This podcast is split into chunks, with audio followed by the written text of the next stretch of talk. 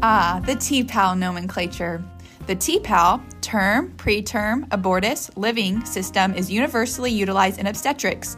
Most patient notations in obstetrics and gynecology start with the patient's name and the G's and P's. From clinic to clinic and from provider to provider, the patient's reproductive history is immediately understood via this TPAL system as an expanded replacement for parity designation.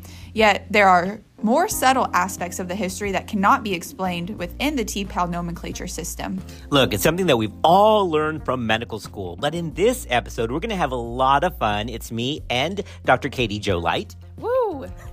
And we're going to explain something that when you first see the title, you're like, uh, we know what the L is. What's the confusion? Hold on, because there actually is a lot of confusion. Let that process, because yes, we all get, we've all learned it stands for, quote, living children, end quote.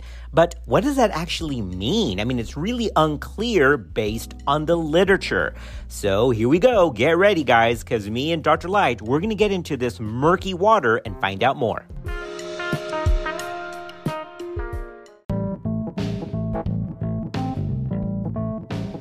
Just trying to keep everyone up to date on evidence based practice because medicine moves really fast. This is Clinical Pearls. Katie Joe, Dr. Light, I like doing these with you. I know, it's always so much fun. So much fun. Now, this is actually, as always, and we said before, we've gotten ideas for this episode based on real, real world things. So this had to be a couple of weeks ago, right? Yeah, probably two weeks ago. Yeah, so I get this text from Dr. Light. She's like, okay, look, I thought I knew this. I mean, my goodness, I'm, I'm, I'm an attending now. Uh, what the heck is the L for in T-PAL? And and at first, that took me back because I was like, wait, come on, it's the. And then I started thinking, wait, what is the L for? Yeah, we had a really difficult patient who actually had a living child um, who delivered, but then the baby died a few days later. So then we were like, oh man. So Ooh, that she she had a living child that was delivered, but has since died. What do we do with that? And what do we do with a you know, a kid who dies in an MVC or something like that. All right, wait a minute. Wait, I think I need to clarify something because that may have come out kind of weird. I said, oh, that's really good. I mean, good for an academic discussion, like what to do with this kind of situation.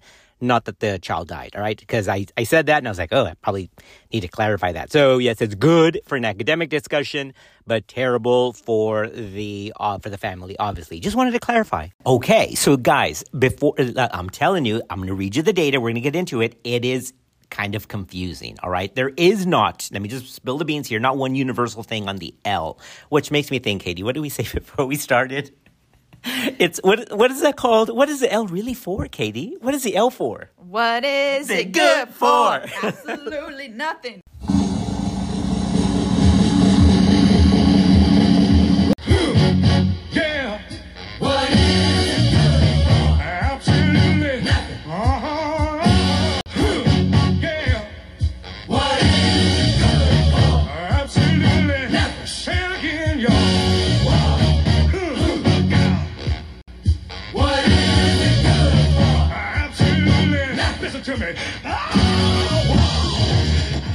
my goodness, that just goes to show you got to love what you do and have a great outlook on things. So that was great, Katie Joe.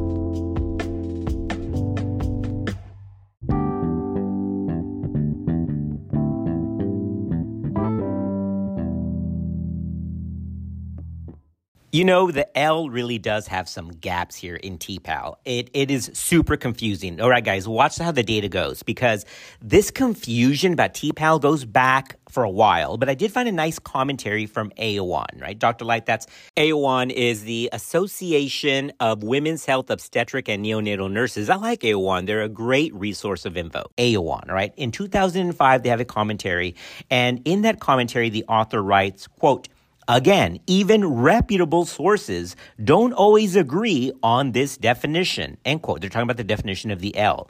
So this is the, the, the question here. Plus, remember that TPAL has other gaps that we're going to get into in just a minute.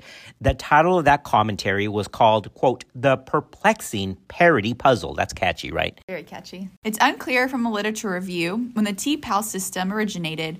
It was suggested for a point of debate in a letter to the editor in the 1970s 1970s in obstetrics and gynecology. That published author was Lee from 1975. Despite its wide integration into obstetric nomenclature, TPAL doesn't include all pregnancy events. See, this is one of the gaps of TPAL. Now, did you all get that? What Dr. Light said back in 1975? They're like, I don't like TPAL. Guys, so Dr. Light's question when she was somebody checked out to her, one of the residents, and they're like, Well, what do we do with this L? Uh, they had this whole controversy in 1975. And here's why TPAL has an issue.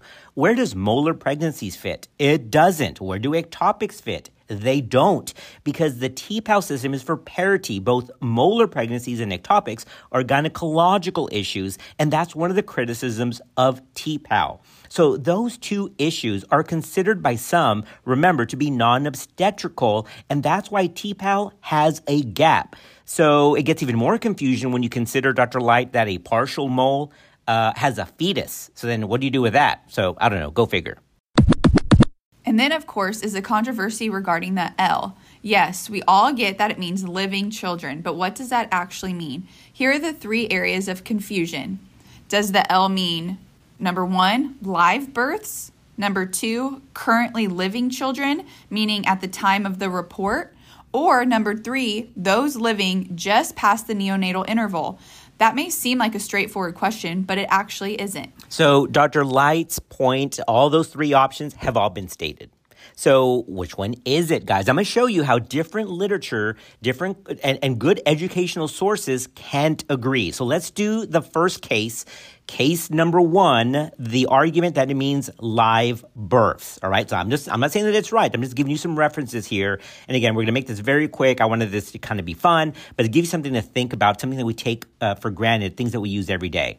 On the medical education site Osmosis, which is great for medical students, I think they have some nursing things, uh, but I definitely know that they have some, some medical education. And as a disclosure, I'm one of the editors for Osmosis. So I just want to say that out there. Did you ever use Osmosis during med school? I did. I like the videos. Okay, those videos are super cool. All right. So as Osmosis educational tool, that's how I knew that I automatically went to to Osmosis because that's my familiarity with it. Here's what they say about the L. The L in TPAL stands for number of living children, but refers to the number of live births that the individual has had. Each living child is counted individually. End quote.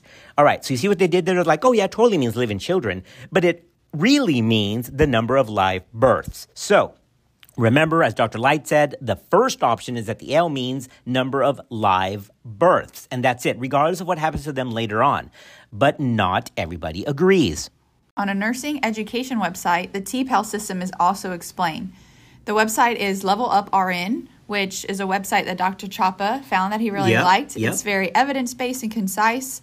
Um, it's really good to explore non physician education sites because it can give you a different perspective on things.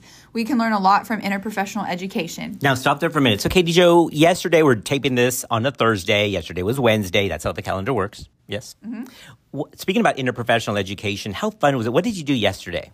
We ran an IPE sim event with the residents and the nursing students. So, interprofessional education, we threw them in into six different scenarios, all obstetrical emergencies. Guys, I think that's how our communities win. When the residents can train with nursing students, they learn how to communicate then. So then when they get out in practice, uh, they all know that they're a team and it doesn't get weird. Exactly. All right. So back to Level Up RN. Tell us a little bit about about that. What what did they think be, that the L stands for? Because the truth is that the L, according to them, was a little bit different. Remember that Osmosis said that it was number of live births. But read the quote. What does it mean, uh, Dr. Light? What does Level Up RN think that it means? So they say that the living number in GTPAL or the GTPAL system represents how many living children the patient currently has. Okay, so the first option from Osmosis was no, no, no, just number of living children. But here, Level Up RN, which is a certification site for nurses, they're like, no, no, no, no, it has to do with the number of living children the patient currently has. Okay, so totally different, right? Yes. Okay, so you see that. Now we still have one more controversy, but this makes the case here that they don't agree. Now I like this example that they give. Listen to this.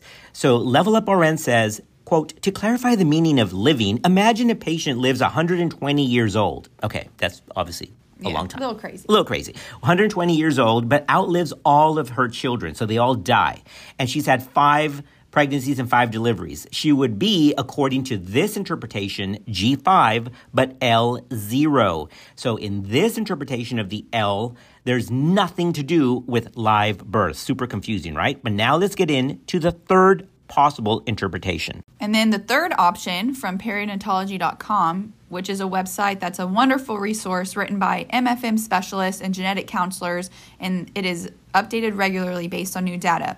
Under their glossary of terms, these authors state that the L in TPAL is something else entirely. They state living children means children who lived beyond the neonatal period. But even that is unclear. Does that mean early neonatal period? or the late neonatal period. The neonatal period refers to the first 28 days of life. The early neonatal period is the first seven days, and the late period is the remaining 21 days. Well, well, well. So, to my MFM buddies, thank you for what you do. I love, I'm very uh, SMFM friendly. Yeah, that's even confusing there. So, all right, no, it's not live births. No, it's not number of living children. It's those who survived the perinatal period. Okay, well, which one? The early or the late. So I'm going to give, now don't worry, because like, great, now I'm super confused. There's three options. Which one is it? I'm going to give you what is typically considered the usual and standard definition. Remember, the easiest answer is typically the correct one, yes? I'd say so. Right. So now that we've done that, let that simmer, and then I'm going to come back and give us some practical application and wrap this up.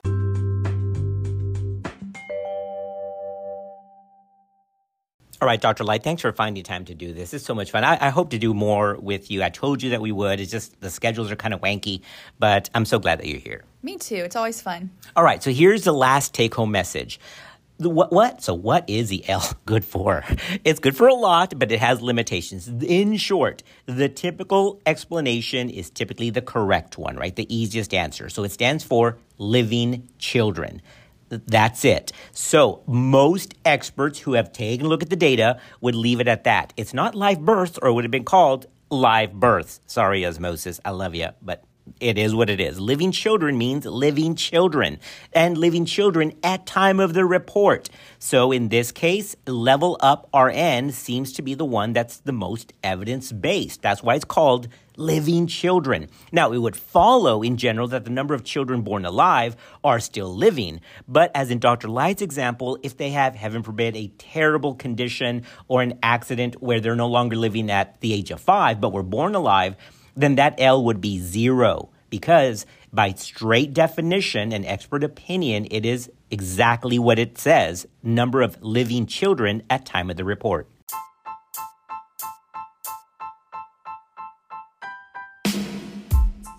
Thanks for listening in, everybody. I hope you have an awesome Thanksgiving. All right, everyone. As always, we're thankful for you. We're glad you're part of our podcast community, and we'll see you on another episode of Clinical Pearls.